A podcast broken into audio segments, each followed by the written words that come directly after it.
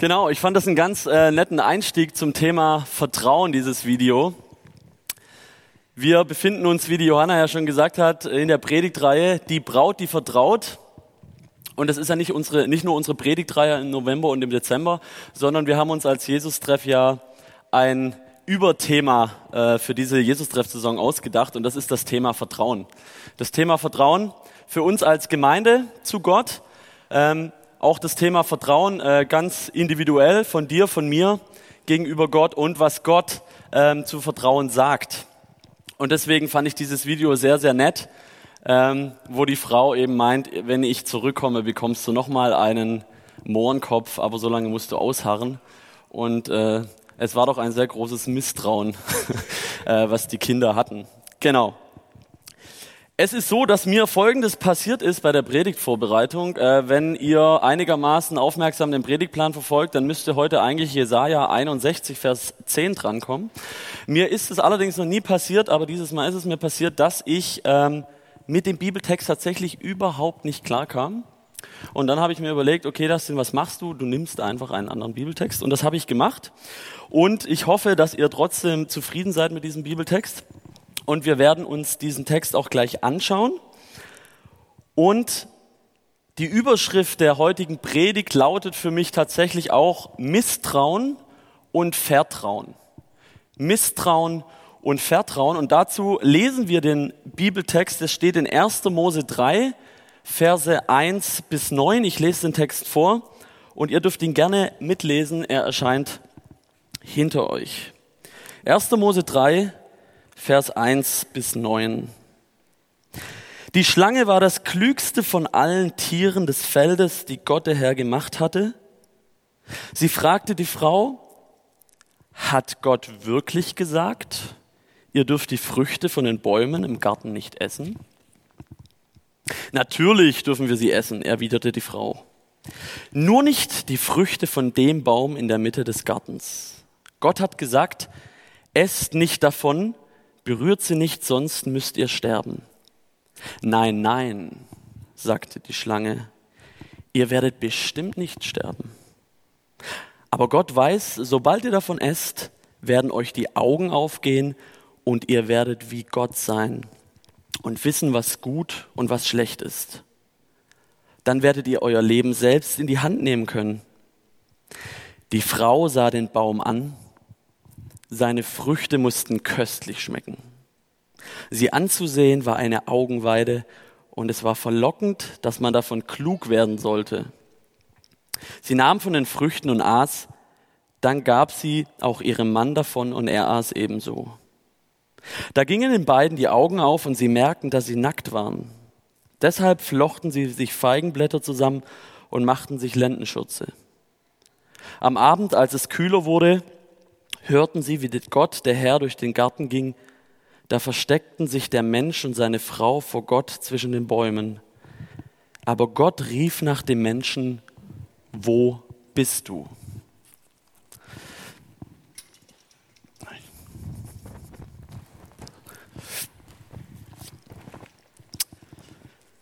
Thema Vertrauen.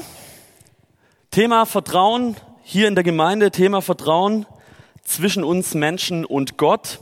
Und dazu dieser Bibelvers, dieser Bibeltext. Und ich habe diesen Bibeltext in vier Punkte unterteilt. Diese vier Punkte möchte, äh, anhand dieser vier Punkte möchte ich gerne den Text mit euch anschauen. Der erste Punkt lautet Spott und Hohn. Der zweite Punkt Lüge. Der dritte Verstecken. Und der vierte die Suche. Wir lesen in 1. Mose 3, Vers 1, die Schlange fragt die Frau. Die Schlange fragt die Frau. Und der erste Gedanke, der mir dann, als ich den Bibeltext gelesen habe, kam, war, wie kann eigentlich eine Schlange sprechen und warum spricht diese Schlange mit dieser Frau? Jetzt gibt es verschiedene theologische Richtungen. Die einen Theologen und Wissenschaftler sagen, ja, also die Schlange, das ist auf jeden Fall der Teufel, das ist der Satan, das Böse das ist der Gegenspieler Gottes und der spricht in das Leben dieser Menschen hinein. Und dann gibt es andere theologische Ausrichtungen, andere Wissenschaftler, die sagen, nein, nein, das mit der Schlange, das ist nur so ein Symbol dafür, wie wir Menschen ticken. Ähm, wie sehr wir uns von Gott äh, entfernen und ähm, ja, dass es einfach äh, nichts mit dem Satan zu tun hat, mit dem Bösen. Jetzt gibt uns die Bibel keine, keinen Aufschluss darauf, wer oder was diese Schlange denn letztendlich ist. Klar ist nur, diese Stimme ist in diesem Augenblick da. Diese Stimme ist damals im Garten Eden ganz zu Beginn der Bibel, ganz zu Beginn im ersten Mose ist diese Stimme da. Und diese Stimme, ob es jetzt eine Schlange ist oder nicht, diese Stimme verunsichert den Menschen. Hat Gott wirklich gesagt? Hat Gott es wirklich gesagt, lieber Mensch? Die Stimme leugnet die Existenz Gottes überhaupt nicht.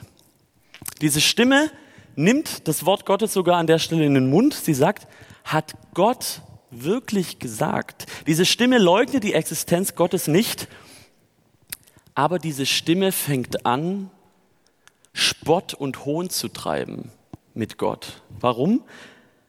Weil diese Stimme sagt, glaubst du das wirklich, was dieser Gott sagt, lieber Mensch?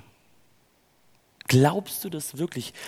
Liegst du da nicht völlig falsch? Bist du nicht ein völliger Idiot, Eva, dass du diesem Gott glaubst? Diese Stimme verspottet Gott und lässt den Menschen dumm dastehen. Und wir, wir heute, viel, viel, viel, viel Jahre später, ich glaube, wir kennen auch diese Stimme.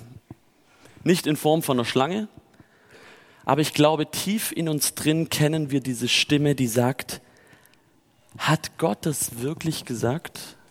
Glaubst du wirklich diesem Gott? Glaubst du das wirklich? Und wir fangen an, Angst zu bekommen, verspottet und verhöhnt zu werden. Ich habe ähm, vor zwei Wochen eine Schulkameradin getroffen. Äh, ich war mit der in der Realschule früher. Äh, vor zehn Jahren habe ich sie das letzte Mal gesehen und es war ganz nett. Wir haben uns dann mal auf ein Bier getroffen und dann haben wir halt so gequatscht über äh, die alte Zeit und dann ähm, hat sie irgendwann gefragt, ja, das sind, äh, du bist ja jetzt verheiratet und lebst mit deiner Frau in Stuttgart. Wie ist denn so dein Freundeskreis? Also mit wem hängst du denn so rum und äh, was sind so, wer sind so deine Bekannten und so weiter? Und eigentlich hätte ich natürlich sagen müssen, ähm, weil eben der größte Teil meines privaten Lebens im Jesus-Treff stattfindet, ja, ich gehe in die Kirche, ich bin da sehr engagiert und ähm, ich predige auch öfters und ich gehe regelmäßig in die Kirche. Und das habe ich an der Stelle nicht gemacht. Ich hatte plötzlich in mir drin so eine Stimme, die meinte, das sind jetzt, das interessiert doch die überhaupt nicht. Und das ist doch jetzt Klar, man kann es sagen, aber dann müsstest du wieder anfangen, so über Kirche und über Christsein und hm, mach's nicht. Nachher holst du dir bloß Spott und Hohn ab. Und diese Stimme, dieses, diese innere Stimme, die gesagt hat, glaubst du wirklich, dass das so wichtig ist mit Gott?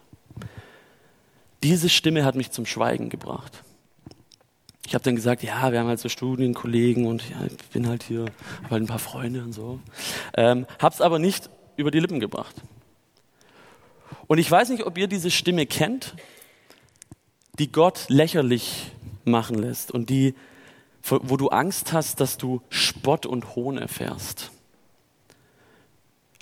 Und diese Tatsache, dass ich plötzlich schweige, dass ich nicht von Gott erzähle, dass ich nicht erzähle, was wirklich wichtig ist und ich ihn auf diese Stimme höre, das führt dazu, dass ich einer Lüge auferliege. Das ist der zweite Punkt. In Vers 4 steht, nein, nein, ihr werdet bestimmt nicht sterben, Adam und Eva. Aber Gott weiß, sobald ihr davon esst, von dieser Frucht, werden euch die Augen aufgehen Ihr werdet wie Gott sein und wissen, was gut und was schlecht ist. Dann werdet ihr euer Leben selbst in die Hand nehmen können. Unsere innere Stimme, diese Stimme, die plötzlich einfach da ist. Wir wissen vielleicht nicht, woher sie kommt, aber diese innere Stimme sagt zu uns, nimm dein Leben selbst in die Hand. Nimm dein Leben doch selbst in die Hand. Glaubst du wirklich, dass Gott es gut mit dir meint? Diese innere Stimme fängt an, uns eine Lüge zu erzählen. Diese innere Stimme fängt an, uns zu sagen, wenn du Gott vertraust, dann wird es dir nicht gut gehen. Gott tut dir was vorenthalten. Gott möchte nicht, dass es dir gut geht. Es wird dir erst gut gehen, wenn du selbst dein Leben in die Hand nimmst. Das ist die Lüge. Das ist diese Lüge, die uns diese innere Stimme gibt, die uns sagt, vertrau nicht auf Gott, nimm dein Leben selbst in die Hand. Und wir kennen diese Lügen. Wir kennen diese Lügen aus unserem Alltag. Ist Fremdgehen wirklich so schlimm? Ist es wirklich so schlimm? Wenn ich fremd gehe? Ich kann doch mein Leben selbst in die Hand nehmen und wenn mir das gefällt, dann macht es doch nichts. Dann ist es doch gar kein Problem. Mein Geld anderen geben? Warum soll ich mein Geld anderen geben? Warum soll ich für andere da sein? Warum soll ich mich um andere kümmern? Was habe ich denn davon? Ich soll mein Leben selbst in die Hand nehmen. Ich möchte mein Leben selbst führen und ich möchte nicht auf Gott hören. Verzeihen? Wieso soll ich einem anderen verzeihen? Ich möchte, dass der leidet. Der hat mir was Böses getan und ich möchte, dass er dafür büßt und dass er dafür leiden muss und dass er dafür bezahlen muss. Ich glaube nicht, dass Gott es an der Stelle gut mit mir meint. Ich nehme mein Leben selbst in die Hand und ich möchte, dass der bezahlt. Wir könnten sehr, sehr viele Beispiele davon machen, wie viel Lügen wir im Alltag nachgehen und wie, wir, wie sehr wir dieser Stimme folgen, die uns sagt, nimm dein Leben selbst in die Hand. Hör nicht auf Gott. Gott verweigert dir, verwehrt dir etwas. Glauben wir wirklich als Gemeinde, als Jesus-Treff, dass Gott es gut mit uns meint oder erliegen wir dieser Lüge, die uns sagt, nein, nein, Jesus-Treff. Nimm dein Leben selbst in die Hand. Gott meint es nicht gut mit dir. Wir haben also Spott und Hohn, diese innere Stimme, die uns sagt, glaubst du wirklich, dass Gott es gut mit dir meint? Und wir erliegen dieser Lüge. Wir erliegen dieser Lüge im Alltag sehr, sehr oft. Dass wir es Gott nicht anvertrauen, sondern dass wir es selber in die Hand nehmen. Und dieser Hohn und dieser Spott, vor dem wir Angst haben, und diese Lüge, der wir erliegen, die führen dazu, dass ich anfange, mich zu verstecken. Damals im Garten Eden, im Paradies, ganz zu Beginn der Zeit, war alles perfekt. Es war perfekt.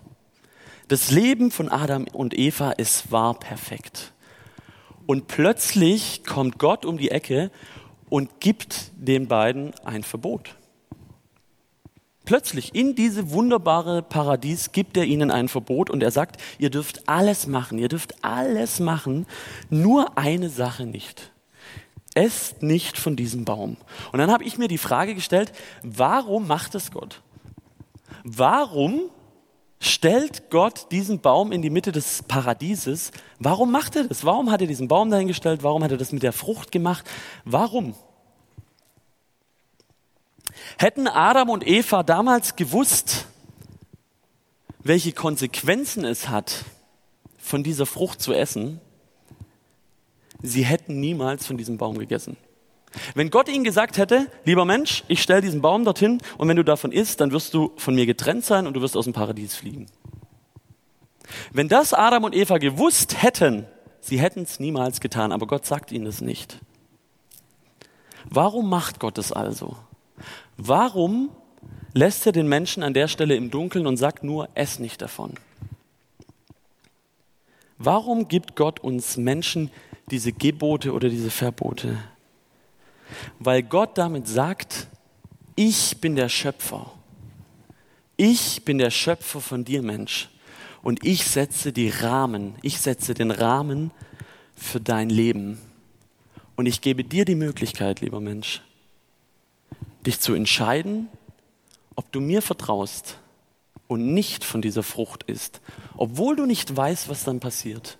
Aber allein durch die Tatsache, dass ich dir sage, tu es nicht, dass du es dann auch wirklich nicht tust. Du hast also die Möglichkeit, dich zu entscheiden, etwas zu tun, was Gott gefällt und Gott nachzufolgen, oder du kannst ein Mensch sein, der nicht auf Gott hört und der von dieser Frucht isst und ihm nicht nachfolgt. Du kannst dich also als Mensch dafür entscheiden. Und Gott hat uns sehr viele Gesetze gegeben, vor allem natürlich die zehn Gebote. Und wenn wir geizig sind, wenn wir lügen, wenn wir morden, wenn wir Ehe brechen, dann führt das dazu, dass wir Gottes Gebote nicht befolgen. Und wir kennen das natürlich nicht nur vom Lügen oder vom Morden, was natürlich extrem äh, krasse Beispiele sind, aber ich kann euch ein Beispiel geben, wo ich jeden Tag, obwohl Gott zu mir sagt, vertrau mir, ess nicht von dieser Frucht, aber vertrau mir darauf, dass ich es gut machen werde. Es gibt eine Sache in meinem Leben, eine einzige, mit der ich immer wieder zu kämpfen habe. Und ich erliege jeden Tag neu dieser einen Sache, dass ich immer wieder zu diesem Baum gehe und ich esse von der Frucht jeden Tag, obwohl Gott zu mir sagt, tu es nicht. Es wird dir nicht gut tun. Und es ist die Sache, dass ich immer wieder Angst davor habe, ähm, wie es finanziell in meinem Leben aussehen wird. Das Thema Angst und Sicherheit. Das Thema Angst im Bereich der Finanzen, im Bereich des Geldes. Und das führt in meinem Leben immer wieder dazu, dass ich Zukunftsängste habe. Und ich habe immer wieder diese Stimme in mir drin, die sagt, Dustin, glaubst du wirklich, dass Gott dich versorgen wird?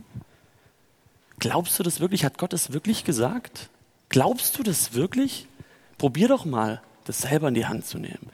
Glaubst du wirklich, Gott wird dich versorgen? Und ich erliege immer wieder dieser Angst und dieser, dieser Stimme, die mir sagt, Dustin, Gott wird dich in dem Bereich nicht versorgen. Das wird nicht, das wird nicht so sein. Und wenn wir uns unsere Gesellschaft anschauen, dann müssen wir an ganz, ganz vielen Stellen feststellen, dass unsere Gesellschaft aufgehört hat, Gott zu vertrauen. Meiner Meinung nach hätten wir sonst nicht so viele Zukunftsängste in unserem Leben. Wir haben alles. Wir leben im Paradies. Und trotzdem haben wir Zukunftsängste. Wir haben Burnout. Wir haben Psychosen.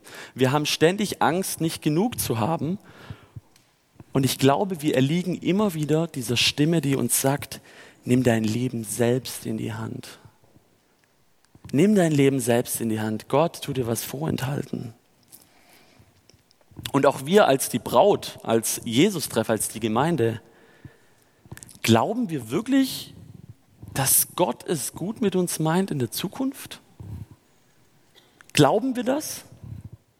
Und bei mir ist es so, dass ich wirklich fast jeden Tag, jeden zweiten Tag immer wieder vor Gott treten muss. Immer wieder und ihn darum bitten muss, dass er die Dinge in die Hand nimmt. Dass er das Thema Geld, das Thema Versorgung, finanzielle Absicherung, was auch immer, alles, was in diesem Bereich fällt, muss ich vor Gott kommen. Ich muss es wirklich. Und wenn ich das tue, dann spüre ich, dass Gott mir dabei echt hilft. Das habe ich schon oft gespürt. Das Problem ist nur, dass es dann immer wieder nachlässt und ich wieder in dieses Loch falle und dieser Lüge, dieser Stimme erliege, die sagt, glaubst du wirklich, dass Gott dich versorgt?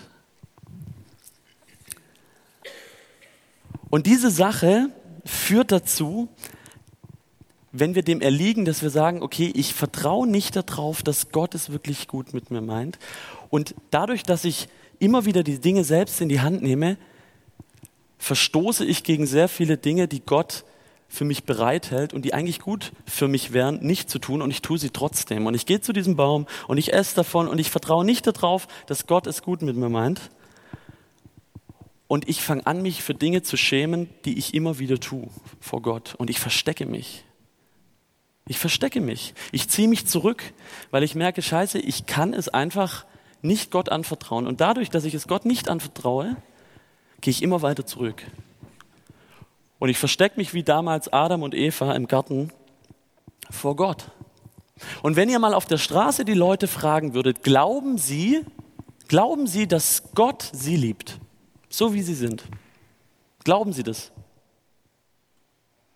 Ich bin mir sicher, dass 90 Prozent sagen würden, ich, mich lieben, ich habe so viel Scheiße gebaut, ich habe so viel Mist im Leben gebaut, ich bin so oft zu diesem Baum hingegangen, habe davon gegessen und habe dieser Lüge und dieser Stimme geglaubt, die gesagt hat, nimm dein Leben selbst in die Hand. Ich habe schon so viel Mist gebaut, ich glaube nicht, dass dieser Gott noch was von mir wissen will. Ich glaube nicht, dass dieser Gott noch was von mir wissen will. Und diese Leute haben sich schon lange zurückgezogen. Sie haben sich versteckt, sie verstecken sich vor Gott, weil sie nicht glauben, dass sie noch eine Chance bei Gott haben.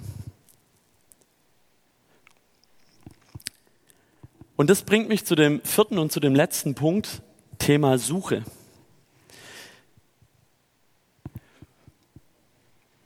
Wer sich vor Gott versteckt, oder wenn wir uns vor Gott verstecken, sagen wir so, wenn wir uns vor Gott verstecken, ist das niemals das Ende. Das wird niemals das Ende sein. In 1. Mose 3, Vers 9, da steht, aber Gott rief nach dem Menschen, wo bist du Mensch? Wo bist du? Er läuft durch diesen Garten. Adam und Eva sind zu dem Baum gegangen, sie haben davon gegessen, sie haben gemerkt, dass sie gegen Gott gehandelt haben. Sie haben sich zurückgezogen, weil sie nicht mehr daran geglaubt haben, dass Gott sie, sie liebt und sie vor seiner Gegenwart wirklich bestehen können und sie verstecken sich vor Gott. Und was macht Gott? Gott läuft durch diesen Garten und er fragt, Mensch, wo bist du? Gott sucht nach uns. Gott sucht nach uns. Und Gott war diese Suche so unfassbar wichtig, diese Suche nach uns Menschen. Obwohl wir immer wieder dieser Lüge erliegen, dieser Stimme, die uns sagt, glaubst du das wirklich mit Gott? Glaubst du ihm wirklich und glaubst du, dass er es gut mit dir meint? Und wir dieser Lüge nachgehen und zu diesem Baum gehen und jeden Tag neu in diese Lüge reinlaufen. Und trotzdem ist es Gott so wichtig, uns zu suchen. Und es war ihm so wichtig, dass er seine Suche tausende von Jahren später ausgeweitet hat in Jesus, äh, in Gott auf die Welt gekommen ist als Mensch, in dem er Jesus geworden ist, in dem er seinen Sohn Jesus Christus auf diese Welt geschickt hat, weil ihm die Suche nach uns Menschen so unfassbar wichtig ist, weil es ihm wichtig ist, dass wir mit ihm in Kontakt treten. Und er ist sogar so weit gegangen, die Suche war ihm so wichtig, diese Suche war ihm so wichtig, dass er für uns ans Kreuz gegangen ist. Dass er diese Schuld auf sich geladen hat. All das, wo wir jeden Tag, die Menschheit jeden Tag an diesem Baum läuft und Gottes, Gottes Verbot missachtet, das, was Gott uns aufgetragen hat, nicht zu tun. Und wir tun das jeden Tag, wir Menschen. Und für diese Sache ist er ans Kreuz gegangen, obwohl wir jeden Tag zu diesem Baum rennen und die Frucht runterreißen und sagen, ich nehme das Leben selber in die Hand. Das mit Gott, pff, vergiss es, ist mir egal. Und dafür ist er ans Kreuz gegangen. Und in Lukas 19, Vers 10 sagt Jesus, der Menschensohn ist gekommen, um die Verlorenen zu suchen und zu retten. Das Unfassbare am Evangelium, das Unfassbare, woran wir als Jesus-Treff glauben, ist, dass wir jeden Tag neu Gott spielen. Wir spielen jeden Tag Gott. Wir setzen uns auf diesen Thron Gottes und sagen, ich nehme mein Leben selbst in die Hand. Ich glaube nicht, dass Gott es gut mit mir meint. Ich kann es zumindest für mich so sagen. Ich setze mich immer wieder auf diesen Thron und ich sage, Gott, ich regiere, nicht du. Und was macht Gott? Gott wäre es ein leichtes, uns von diesem Thron zu kicken und zu sagen, ich bin hier der Chef. Aber was macht Gott? Wir sitzen auf diesem Thron und Gott kommt durch seinen Sohn Jesus Christus zu uns auf diese Welt. Und er nimmt den Platz ein, den wir eigentlich verdient hätten am Kreuz. Wir bleiben auf diesem Thron sitzen jeden Tag. Und Gott setzt sich für uns ans Kreuz. Er geht für uns ans Kreuz. Obwohl wir es immer wieder sehr oft verbocken. Und das ist diese Dynamik des Evangeliums. Und wir feiern heute den zweiten Advent, weil wir wissen, dass Jesus Christus für uns auf diese Welt gekommen ist. und wir uns nicht verstecken müssen für die Dinge, die wir tun. Wir tun jeden Tag diese Dinge und trotzdem dürfen wir darauf vertrauen, dass Gott uns sucht. Gott läuft durch den Garten, Gott läuft durch dein Leben und er sucht dich. Er fragt nach dir, wo bist du? Wo bist du? Ich möchte Beziehung mit dir.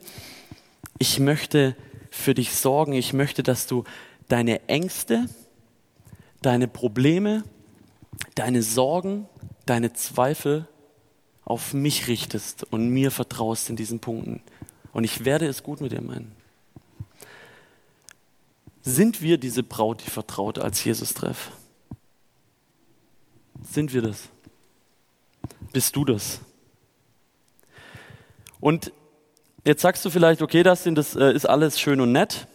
Ich habe das jetzt auch alles begriffen mit diesem Baum und mit dieser Frucht und mit der Schlange und äh, mit Gott und so weiter. Für mich ist jetzt nur die Frage, wie kann ich das praktisch werden lassen? Wie kann ich in manchen Punkten meines Lebens, wo ich ihm nicht vertraue, wie kann ich das festmachen? Wie kann ich da wieder neu einen Schritt auf Gott zuzumachen, aus diesem Gebüsch heraus und Gott, der uns sucht, ihm über den Weg laufen und sagen, Gott, hier bin ich. Und deswegen möchte ich dir heute Abend drei Angebote machen, um das wieder festzumachen, neu zu machen, dieses Vertrauen. Drei Angebote. Wir werden jetzt gleich nach der Predigt ähm, ein, zwei Minuten ähm, Stille haben. Und in dieser Stille möchte ich dich um Folgendes bitten. Such dir einen Punkt, einen Punkt in deinem Leben, wo du sagst, dort lasse ich Gott nie hin. Dort glaube ich nicht, dass Gott es gut mit mir meint und dass ich ihm da vertrauen kann. Und ich bin mir sicher, dass jeder von euch so einen Punkt hat, wo er sagt, überall darf hin. Und alles werfe ich ihm auch immer wieder hin, aber an den einen Punkt, da glaube ich nicht, dass Gott es gut mit mir meint. Nimm dir diesen einen Punkt, nur diesen einen Punkt und bete für diesen Punkt. Dreht vor Gott, bete dafür und bitte ihn darum, dass du ihm wieder neu vertrauen kannst, dass er wirklich diesen Punkt gut machen wird und dass es dich nicht mehr belastet. Und dann nach der Stille wird die Band nach vorne kommen. Wir werden dann zusammen Lobpreis machen. Und während der Lobpreiszeit hast du noch zwei Möglichkeiten. Wenn du sagst, ähm, ich habe jetzt dafür gebetet und ich möchte das auch nochmal konkret für meinen Alltag ähm, ins Gedächtnis rufen, hast du folgende Möglichkeit. Wir haben hier ähm, zwischen in den Gängen eben die Zettel auf äh, hingelegt. Nimm dir einen Zettel und schreibe wirklich nur ein Stichwort auf äh, zu dem Punkt, für den du jetzt gerade gebetet hast. Schreib diesen Punkt auf Nimm diesen Zettel, falte ihn, ist in extra klein, tu ihn in deine Hosentasche, tu ihn äh, in deine Jackentasche, tu ihn in deine, Ta in, in deine Handtasche oder an deinen Spiegel hängen, aber tu diesen Zettel dorthin, wo du ihn die kommende Woche jeden Tag siehst. Jeden Tag. Von heute, vom zweiten Advent bis nächsten Sonntag, bis dritten Advent. Eine Woche lang. Nimm diesen Zettel, bewahr ihn auf und immer wenn du denkst, ich kann Gott an der Stelle wieder nicht vertrauen, schau drauf und wart ab, was passiert. Und der dritte Punkt, das äh, Gebetsteam hat ein, äh, eine tolle Möglichkeit heute Abend. Und zwar äh, kannst du während dem Lobpreis hier nach vorne kommen. Dort werden die Leute vom Gebetsteam stehen. Und wenn du möchtest, kannst du für dich beten lassen. Oder du kannst dich segnen lassen. Und das Gebetsteam hat auch so äh, kleine Segens äh, äh, äh, auf kleine Karten geschrieben, den bekommst, das bekommst du dann noch mit. Ähm, also lass auch für dich beten oder lass dich segnen. Diese drei Möglichkeiten, jetzt also die Stille vor Gott, dann ähm, Zettel nehmen oder hier vor zum Gebetsteam. Und bevor wir das Ganze beginnen, möchte ich noch mit uns beten.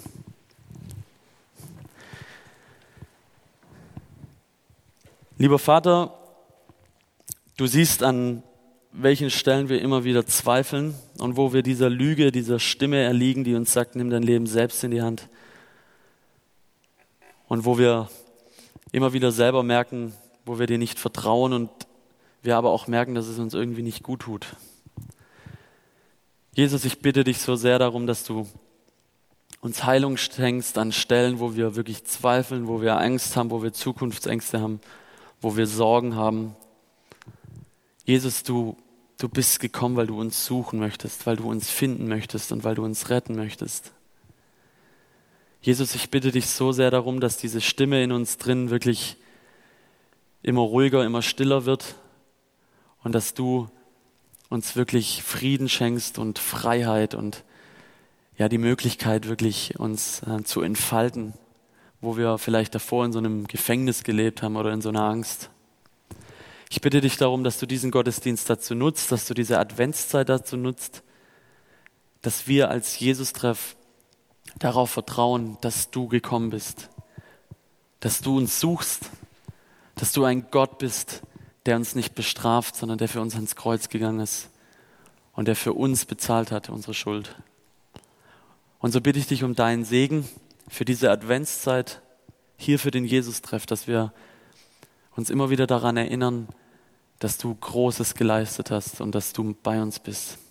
Und so bitte ich dich um deinen Segen für die jetzige Lobpreiszeit und für die kommende Woche, dass wir das mitnehmen dürfen. Amen.